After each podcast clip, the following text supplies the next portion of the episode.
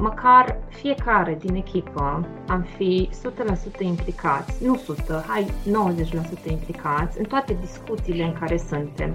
Ă, mie asta mi se pare deja primul pas de collective ownership.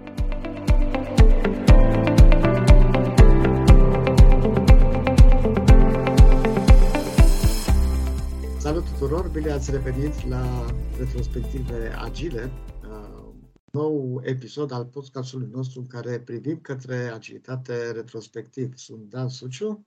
Sunt Bogdan Mureșan.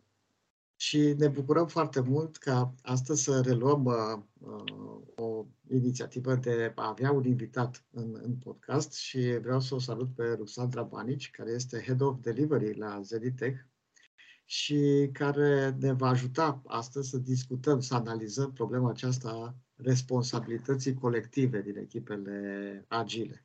Salut, salut, Ruxi! Salut, salut! Mulțumesc de invitație!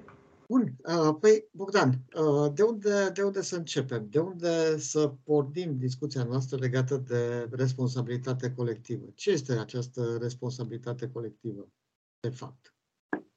Da, păi o să, o să începem de la început, de la, de la problema, de, problema de bază cum am tot povestit, noi ne-am dat seama că există un challenge destul de interesant în echipele agile și dat de, și de principii, să zic așa, și de implementare, care zic că cele mai bune soluții vin din echipele care se auto-organizează, că echipele trebuie să se auto-organizeze și atunci sunt și motivate și implicate. Și, practic, rezultatul muncii lor este uh, responsabilitatea comună a întregii, a întregii echipe toate bune și frumoase și lucrul ăsta merge până la un, până la un punct, dar în, în practică avem și niște hopuri pe care încercăm să le depășim. Și anume, de multe ori ne lovim de situația în care atunci când avem doi owner sau trei owner pe o acțiune pe care încercăm să o facem, pe o inițiativă, pe un proiect, de fapt nu avem niciunul și se mai împiedică și de, cred că de aici a și apărut necesitatea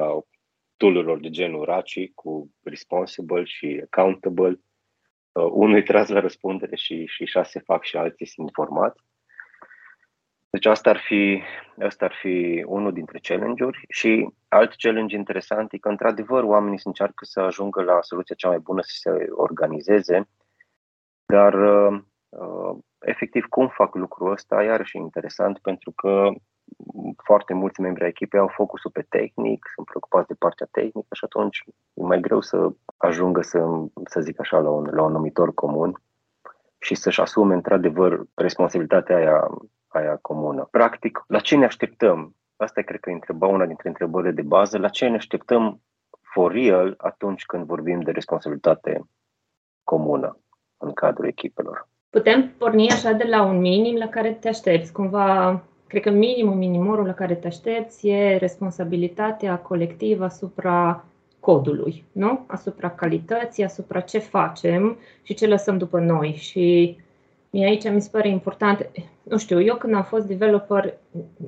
vreau să arate, știi, să fii mândru de codul care rămâne după tine. Și mă gândeam dacă îmi preia cineva codul mai departe, la un moment dat să zică, mă, ce fain a făcut fata asta aici. Eu cred că asta e primul, primul nivel care fără el, nu știu cum pot să funcționeze echipele cum trebuie. Adică responsabilitatea comună că toți ne îngrijim ca ce facem aici să arate bine și să fie bine. Și asta nu cred că e așa de greu de implementat și de dezvoltat și cred că se bazează pe o nevoie a fiecăruia de a ieși o treabă bună din mâna lui. Vezi că una dintre problemele pe care, de care m-am lovit eu foarte des în proiectele software e că Uh, dezvoltarea de soft este de esență o activitate creativă. E putem să spunem că fiecare programator, oricât de multe standarde ar urma, scrie codul după chipul și asemănarea lui.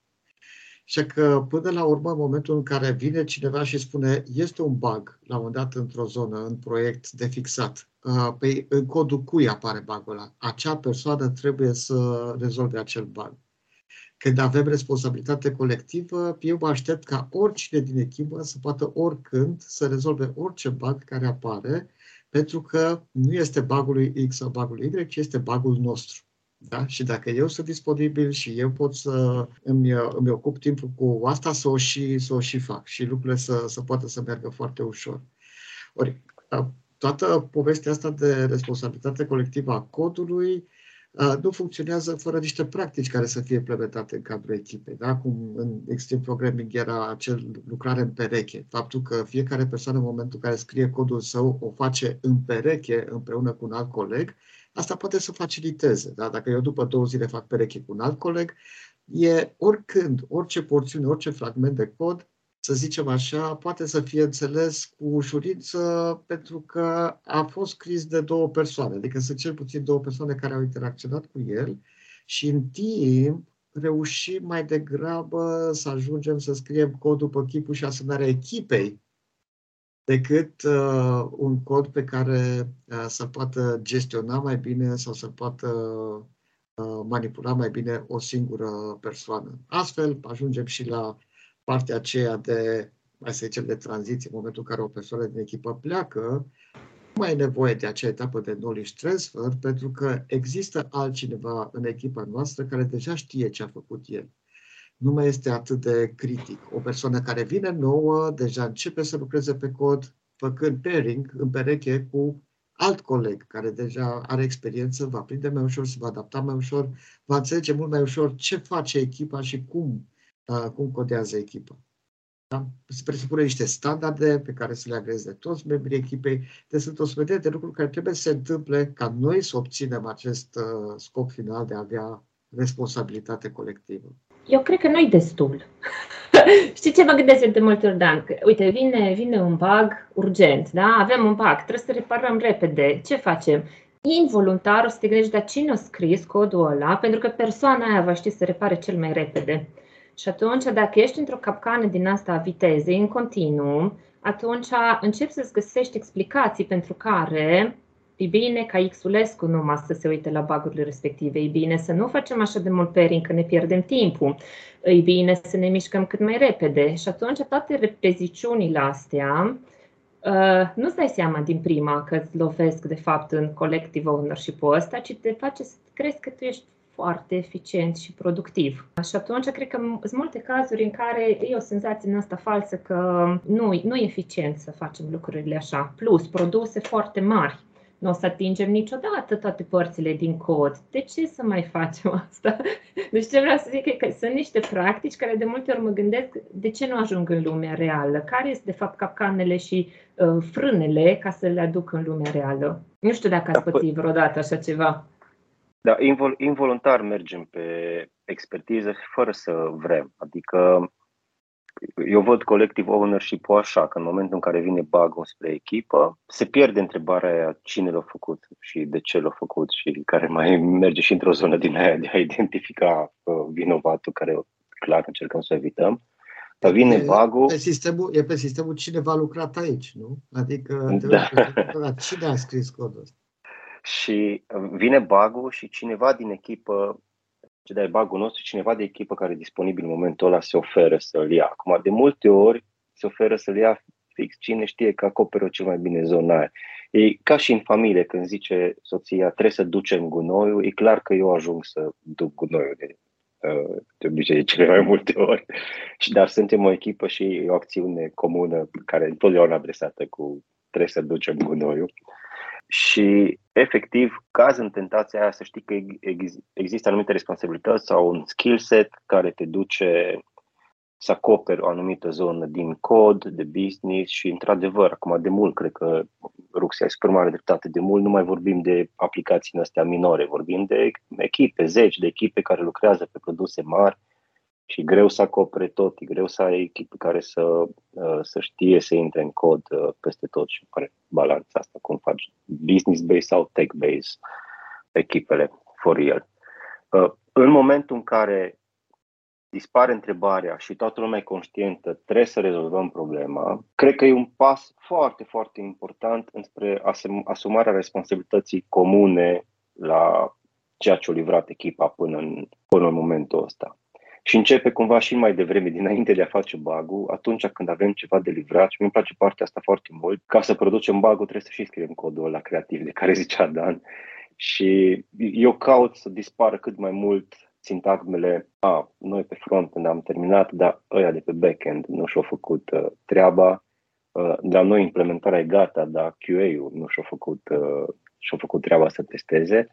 Și cred că deja de acolo începe să se formeze, pentru că really doesn't matter care dintre noi o făcut sau nu a făcut, pentru că dacă n-am livrat unitatea de business care să aducă valoare, we failed as a team. Noi, echipa, ne-am luat un angajament că facem ceva și deja merge și mai înainte de momentul de scriere de cod, merge la momentul în care ne luăm angajamentul împreună. Acum, ca și om care am făcut multe sporturi de echipă, lucrul ăsta cu luatul angajamentului împreună e foarte, foarte puternic, pentru că am o motivație suplimentară în momentul în care nu-mi propun numai mie să fac ceva și cum zicea și Ruxi, vreau să scriu cod cât mai de calitate, vreau să fiu mândru de ceea ce am dat mai departe, vreau să vină altcineva să mă întreagă codul, dar când mă iau angajament și face de ceilalți și ce, bă, da, noi împreună livrăm asta și și eu pun numărul și tu pui numărul, deja e un pas și mai important înspre asumarea uh, responsabilității astea, astea comune. Și cred că am mers așa încet, încet în, înspre în, început sau de unde începe sau mai de unde începe și mă atingem și un subiect care mă preocupă în ultima vreme, că am avut niște discuții foarte faine legate de cum ne asumăm ca și indivizi, odată ce am zis către echipă că noi contribuim, cum ne asumăm responsabilitatea individuală ca să for the greater good. Când renunțăm la skill set-ul ăla, hai să fac numai eu și ne dăm seama că dacă facem împreună sau dacă mai lăsăm și pe alții sau mai mult și mai fain, dacă îi antrenăm și pe alții să lucreze pe o zonă pe care am lucrat noi, the greater good is much better pe, pe long term decât să tot iau lucrurile cu care sunt, uh, sunt obișnuit. Deci, și crezi că toată povestea asta vine natural, bottom-up, adică de jos, uh, de la oamenii dintr-o echipă și începe să se formeze de la sine în mod organic sau e nevoie de un lider care să întrețină tot, uh, tot acest lucru? Care deci am, am dat din cap că da. Am dat din cap că da, de-abia așteptam să zic nu, nu vine de jos. pentru că foarte, foarte des, dar și de la principii, dacă ne uităm din manifestul Agile, dar și din metodologii cum este Scrum, reiese tot mai mult că echipa. Echipa e baza, uh, proiectele bune sunt făcute de echipe, echipe care se auto-organizează, însă până să ajungă o echipă la punctul în care să se poată auto-organiza bine, cineva trebuie să întrețină această, această mișcare, acest trend. Deci eu, eu nu văd în absența unui lider și a unui lider bun, o echipă să ajungă într-adevăr la acea performanță și să îmbrățișeze această responsabilitate colectivă de care, de care spune. Și pare imediat, adică înseamnă că e o vorba despre o echipă care nu are nevoie de manager, nu are nevoie de lider, ei împreună fac lucrurile să meargă. Aici întrebarea mea, Dan, ar fi ce fel de lider? Lider care vine din management sau lider care vine din echipă, lider tehnic, lider informal, să zicem, deși de multe ori sunt lideri foarte formali oamenii ăștia. Eu cred că nu poți numai dintr-o parte. Eu cred că dacă n-ai în echipă măcar un model de astfel de comportament, un model puternic de astfel de comportament, liderul cred că poate să împingă să tragă cum știe el, uh, nu cred că va reuși să miște o masă critică, pentru că suntem totuși într-o lume în care, uh, eu tot zic asta, respectul se uh, dă pe zonă tehnică. Și atunci urmez o zonă tehnică, îmi urmez un rol model tehnic. Dacă la el văd comportamente de ownership, eu cred că e mult mai ușor să le urmezi. Numai un lider singur uh, nu reușește, din punctul meu de vedere, să împingă o echipă înspre comportament de genul ăsta decât cu extrem de multă muncă și cumva niște rezultate pe, pe care cred că le preconizează, nu-i bun cuvântul ăsta, dar înțelegeți ce vreau să zic, cumva pe termen lung. Și mie mi se pare dinamica din zilele noastre a locurilor de muncă și a proiectelor extrem de mare. Nu a pus să construiești foarte mult pe termen lung. Și dacă, eu cred că dacă n-ai, de când ai început echipa, niște elemente de care să-ți modeleze, să te ajute pe a crește comportamente de genul ăsta, văd foarte, foarte dificil. Uh, numai să mai zic ceva, când ați ridicat tema asta, m-am gândit de unde să o apucăm, i-am fost, i-am zis, Bogdan, eu nu cred în așa ceva, lasă-mă, Bogdan, nu există. Uh, pentru că mă gândeam, ok, cât de complex e tot ca să poți să aduci și să poți să zici, da, această echipă are, să compania mea, trăiește și respiră collective ownership. Eu am văzut din recrutare, când, deci din recrutare am văzut problemele, ce trebuie să fac acolo ca să se întâmple, după aceea cum cresc, cum nu pierd, cât de mare e masă de oameni care au și nativ niște calități de genul ăsta. Mie mi se pare că și nativ vorbim despre niște lucruri care poate nu sunt cultural extrem de apropiate de noi ca și cultură. Uh, și am văzut așa un, un gigant aici când a, când a zis prima dată. Nu știu dacă, dacă vedeți atât de complex. Mie mi se pare destul de complex subiectul. Să mergem la concluzia că e imposibil de obținut acest colectiv leadership și, de fapt, tot ceea ce apare ca principii valori Uh, și discuții în, uh, în comunitatea Agile este de fapt un ideal de, ne, de neatins. Da? Sper să nu ajungem să demonstrăm, uh, să demonstrăm asta.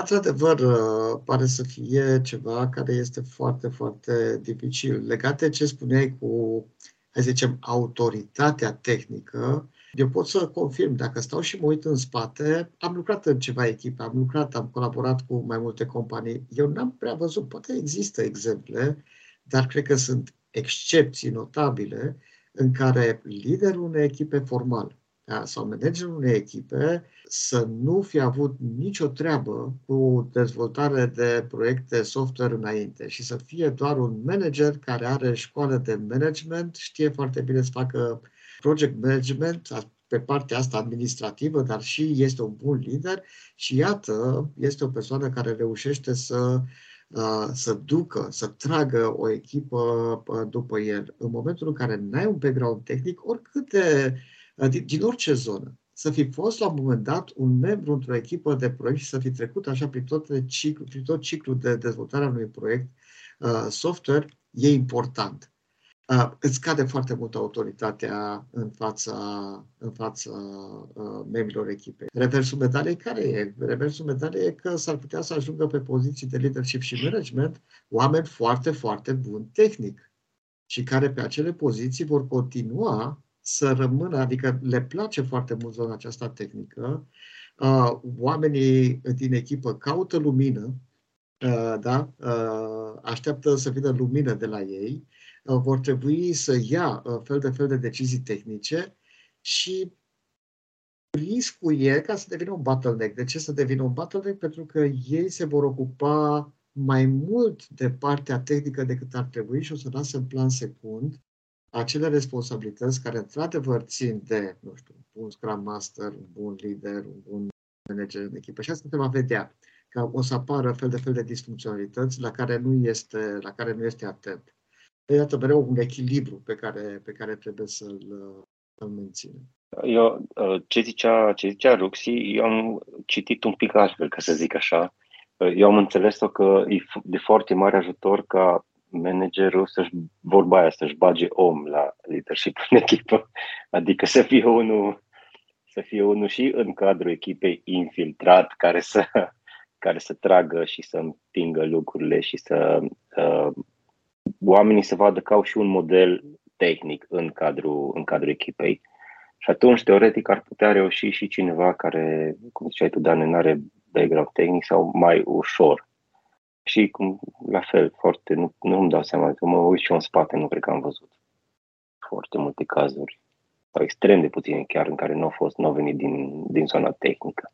Dacă vorbim de manager, dacă vorbim de o echipă, știm că sunt multe implementări în care echipa de Scrum, de exemplu, care ar trebui să aibă un Scrum Master, care e un lider și e gardianul proceselor, are de fapt un, în multe implementări are un manager echipa respectivă și managerul respectiv are și responsabilitate normal asupra, asupra oamenilor. Dezvoltare, să-i ajute, foarte mult să merge în zona de leadership, servant leader, așa, are și pălăria de Scrum Master, dar totuși are responsabilitatea asta formală și cum se bate chestia asta cap în cap cu ownership. Adică dacă am un manager acolo și eu am nevoie de ceva de la echipa respectivă, sunt tentat să mă duc la ăla cu titlu și să-i zic, băi, am nevoie de asta sau de ce nu s-a întâmplat lucrul ăsta.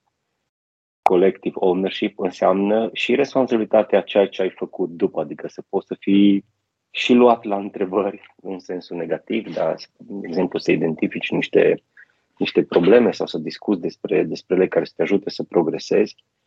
Nu numai responsabilitate comună atunci când livrezi, deci la partea faină, la partea de creație, la partea în care suntem implicați, producem, producem cod, producem output, producem outcome-uri super faine, e și zona, zona gri sau zona chiar, chiar negativă când sunt probleme. Și atunci, unde jonglăm între managerul care e peste echipă și echipă când vorbim despre collective ownership-ul ăsta? Păi jonglăm de la cuvântul ăla pe care l mai înainte, managerul care e peste echipă. Hai să nu-l punem peste echipă, hai să-l punem în echipă ușor de zis, da. În, moment, în momentul în care omul, omul respectiv, sărac, nu e așa de ușor cum crede lumea, trebuie să decidă și salarii, și performanțe, și să-i ajute să crească, și să meargă, și să livreze, și să vadă planul mare și așa mai departe. Acum putem fi toți de acord că unicorni din ăștia nu sunt, nu întâlnim prea des și că mai bine să nu încercăm să facem unicorni din toată lumea. Uh, și să lăsăm cumva, eu cred că câteodată cerem uh, un pic cam mult de la, de la management, un pic prea divers ca să putem să handling cum trebuie toate chestiile astea. Eu mă gândeam aici, dacă măcar fiecare din echipă am fi 100% implicați, nu 100, hai 90% implicați în toate discuțiile în care suntem, adică în toate discuțiile în care suntem să fim acolo și să ne dăm cu părerea. Mie asta mi se pare deja primul pas de collective ownership, că nu cred că sunt multe decizii de planificare, de management care se iau așa de managerul de capul lui, nu? Că trecem printr-un planning, trecem printr-o discuție de riscuri, trecem printr-o retrospectivă. Deci dacă ne-am gândit măcar 90% din meeting-ul ăsta să fiu aici, să fiu concentrat și să-mi aduc contribuția, mie deja mi se pare că aici vorbim de collective ownership dacă am face toți asta. Adică eu, eu nu zic, eu zic de toată lumea că um, și eu am nu știu câte meeting la care văd că 10% acolo. Adică nu sunt implicată, nu am niciun ownership atunci, auditoriu. Dacă am face măcar asta cu toții, în fiecare meeting de echipă sau în fiecare discuție interminabilă de pe Slack, am stat și am fi acolo și am ascultat subiectul și ne-am gândit, eu cred că atât ai nevoie, nu știu. Sincer, mă unge la suflet ce ai zis acum pentru că, într-adevăr, atunci când fac parte dintr-o echipă, trebuie să fiu implicat în momentele astea în care, într-adevăr, suntem puși cap la cap. Poate să fie un meeting de decizie, poate să fie unul de informare și trebuie să ascult care sunt informațiile, poate să fie un, cum zicea, cum ziceai tu, Dane, peer programming-ul, între doi, între trei, între șapte, dacă e mob programming-ul, care îți place ție, Dan, uh, foarte mult, și dacă sunt acolo implicat și strup și suflet alături de cei din jur, cu gânduri, cu idei și, și măcar cu ascultat, adică s-ar putea să nu pot să contribui întotdeauna cu o idee, dar măcar să ies cu aceeași înțelegere ca și ceilalți, că am stat și am ascultat implicat, uh, clar, clar duce în, în, în zona asta. Deci îmi, îmi place ce ai zis, nu mi-am pus problema așa, dar mi se pare o chestie super, uh, super mișto. Da, și asta E foarte interesant pentru că, deși e un domeniu creativ, 100%, eu sunt de acord, e 100% creativ, dar în același timp e și o știință exactă cumva și e interesant că ăstea nu se bat, în cazul ăsta nu se bat cap în cap. Știință exactă, nu știu dacă e exact gândul pe care am vrut să-l transmit, dar e, e matematică practic la, la bază, deci nu e uh, uh, SF sau uh, literatură de genul și totuși ceva super, super creativ, ai orice problemă poți să abordezi în 15 feluri diferite și gândim diferit exact cum, a, cum ați zis voi. Deși e un domeniu super, super creativ și nevoie de oameni cu creație și care să și colaboreze cu ceilalți, foarte mulți dintre cei care sunt în domeniu păstrează lucrul ăsta la nivel personal. Adică suntem foarte confortabili atunci când suntem noi acolo cu gândurile și cu codul nostru și e greu întotdeauna să ieșim în sfera noastră și a ceea ce ne dă cumva satisfacția și de moment și poate și de lungă durată. Mi-a ieșit o bucată de cod, am scos o uh, chestie nouă, am rezolvat o problemă, pot să pun exact degetul pe ce problemă am rezolvat în ziua respectivă și să arăt funcționalitatea, să arăt codul și să știu că mi-a ieșit sau nu mi-a ieșit și să ies din zona aia mea personală și să mă duc în, lucrez cu alții, cu o echipă întreagă, povestim, le și zic care e rolul meu, le și zic cum contribui, au și pe ei.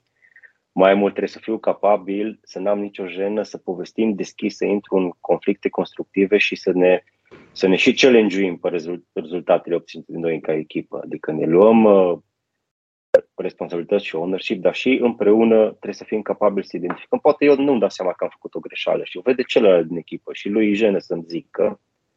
Și atunci mai greu să ajungi la rezultate ca și, ca și un, un grup. Ei, lucrăm cu foarte mulți oameni, printre ca și noi. Eu sunt un introvert, în, deși multă lume se mire, dar eu sunt foarte introvert în, în corul meu și lucrăm cu foarte mulți oameni care merg în zona asta și nu neapărat, neapărat introverți, dar care e mai bine când fac lucrurile singur. Și acum e greu să mai faci ceva singur, e nevoie de, de echipă aproape în orice faci în zona asta a IT-ului, cel puțin. Și nu numai. Eu mi-am adus aminte de un banc pe care îl foloseam într-o, într-o vreme, dar acum nu știu dacă mai este chiar așa de actualitate. Însă, apropo de ce spuneai tu, uh, țin minte că era întrebarea asta, cum faci uh, diferența între un programator introvertit și un programator extrovertit? Și răspunsul era, programatorul extrovertit se uită la papucii tăi când vorbește la, cu tine, nu la papucii lui. Adică când de înțeles că este mult mai ușor, este mult mai uh, facil, să spunem, să comunice cu un calculator decât cu o altă persoană în general, da? Și că asta ar fi. Însă, da, eu am observat acum că echipele de acum, cu uh, cei care vin acum noi și din facultate sunt mult diferiți din perspectiva aceasta. Poate și pentru că uh, o facultate de profil, de informatică, de exemplu, nu este urmată doar de geeks. Sunt și persoane care merg cu, nu știu să zicem, cu alte pasiuni și cu alte scopuri. Da, eu cred că eu m-aș uita din alt unghi. Mie îmi plac introverții uh, și îmi plac extroverții și văd la toată lumea avantaje. Uh, ce mi se pare și cred că, indiferent cum ești, dacă vorbim pe un subiect care ne interesează pe amândoi și dacă amândoi suntem programatori, pe amândoi ne interesează codul, nu? Și amândoi vrem să facem o chestie faină, deci eu cred că avem tool de a comunica. Eu unde mi-aș pune semnul de întrebare, îi avem motivația de a, ne, de a lucra în echipă, vedem valoarea la a lucra în echipă, pentru că de multe ori, hai să zicem că eu sunt colegul senior, scriu codul la foarte bine, foarte fain, nu fac treaba bine, de ce să mai stau să te crezi pe tine, mai Bogdan? Și să-mi investesc eu timpul în asta, indiferent de introvert, introversiunea sau extroversiunea mea. Eu cred că acolo vine un semn de întrebare. Avem motivația de a lucra în echipă, de a ne investi timpul, de a ne investi, de a lua din timpul ăla creativ, de a scrie codul frumos și a face chestiile complexe. Am zis de atâtea ori de a scrie codul frumos de pe mine, mă zgârie pe creier, dar știi, What, what's in it for me? Eu la asta mă gândesc de multe ori. De ce? De ce aș face asta cu tine? Și aici mi se pare semnul de întrebare care stă pe masă liderului. Da, Sinex zice că atunci când ajutăm pe alții, nu mai știu minte care, țin minte care e hormonul care se degajă și ne da. suntem fericiți două Prim, săptămâni. Primele două săptămâni, după aia cam începem să nu vine iară să zic pentru a cincea oară cum să faci chestia asta. Da, și uh, în schimb atunci când scriem codul și ne iese pe loc, cumva e adrenalina aia și instantă sau nu știu care e ce se degajă, de, creează dependența. Dar mai este și un, mai este și un lucru. Um, foarte mult din rezultatele liderilor se văd în timp și de multe ori sunt ascunse un pic în spate. Și atunci, aici când vorbim de un senior care înțelege importanța de crește celălalt oameni din echipă, tocmai ca echipa să funcționeze cât mai bine, Vorbim de tot de un nivel de leadership în care el va crește oamenii în jurul lui ca să ajute să pună umărul la construcția echipei, echipă care să livreze cod scris cât mai frumos și cât mai, cât mai corect, cu cât mai puține baguri, cu uh, tot ce tot ce e nevoie. Și de multe ori nu ne iese. Pe lângă faptul că avem de așteptat o perioadă mai mare de timp, de multe ori nu ne iese, de multe ori poate nu avem nici recunoștința pe care ne așteptăm noi. Adică e clar că sunt mulți oameni care apreciază foarte mult lucrul ăsta, la fel sunt oameni care nu știu să zică cum apreciază lucrul ăsta și atunci uh, nu văd cei care fac mentorship, de exemplu, și coaching și așa, nu văd rezultatele muncilor nici imediat și poate câteodată nu le iese. Și se întreabă, merită într-adevăr să investesc timpul în ceva ce nu, nu-i palpabil că o să-mi iasă sau nu, în ceva care nu o să-mi aducă poate nici recunoașterea personală de care probabil că am nevoie la un, la un moment dat. Și s-ar putea ca, n-am nici garanția că echipa va merge într-adevăr mult mai bine în momentul în care fac lucrul ăsta, ci o presupunere cumva un educated guess, adică așa ar fi normal să fie, dar toate astea un, implică un efort și un, o răbdare mult mai mare decât să scriu eu acum codul și să rezolv eu problema pe care, pe care o am de rezolvat. Și fac, fac, m-am spălat pe mâini și asta da. este. Povestim despre responsabilitate colectivă și am ajuns tot la lider, la manager. La... uh, Ruxi, știu că tu, într-o vreme avea, ai avut o inițiativă, de, avut niște discuții despre rolul managerului în echipele de astăzi. Ori teoria Agile ne spune nu există manageri. Echipele agile sunt echipe plate, nu avem ierarhie, dacă anumite lucruri legate de atingerea unor obiective s-au dus către product owner, alte lucruri legate de, mă rog, mediere, facilitare, proces s-au dus către Scrum Master, iată, responsabilitățile de management, de monitorizare, de coordonare, de organizare sunt niște responsabilități colective, echipa se auto-organizează, echipa se auto-managuiește sau manageriază. Eu n-am prea văzut echipe în România sau în compania de software românești care să nu aibă manageri. Va dispărea la un moment dat managerul din echipele noastre sau este, de fapt, o, ne păcălim singuri? Pot să-ți dau un, un exemplu și după aceea răspuns tu dacă va dispărea sau nu. Am văzut zilele astea un articol pe ceva ziar din Cluj care zicea că în pădurea Hoia cineva și-a adus un coș de gunoi și l-a legat de un copac și acolo se aruncă acum lucruri în coșul ăla de gunoi. Și poza respectivă era postată de cineva și persoana respectivă zicea să vină apoi să-ți iei coșul de gunoi pentru că pe lângă se face numai gunoi. Și asta era revolta. Deci să vin apoi să-ți iei coșul de gunoi, îl dau așa în eter, internetule, poate o să ajungi la omul care și o să se simtă omul la care. Da, avem nevoie de manager sau nu? Dacă noi așteptăm pentru un lucru care ne deranjează, așteptăm să vină cineva să-l facă, în loc să punem mâna, să luăm coșul de gunoi să-l aruncăm, practic așteptăm să ne zică cineva, du-te, ia tu coșul ăla și ok, am rezolvat problema. No, atâta timp cât noi trăim cu, cu modul ăsta, care nu e greșit neapărat, eu nu vreau să zic că e greșit, că e, e uh, uh, în noi, ca și mod de funcționare, eu cred că vom avea nevoie de cineva să-și asume responsabilitatea.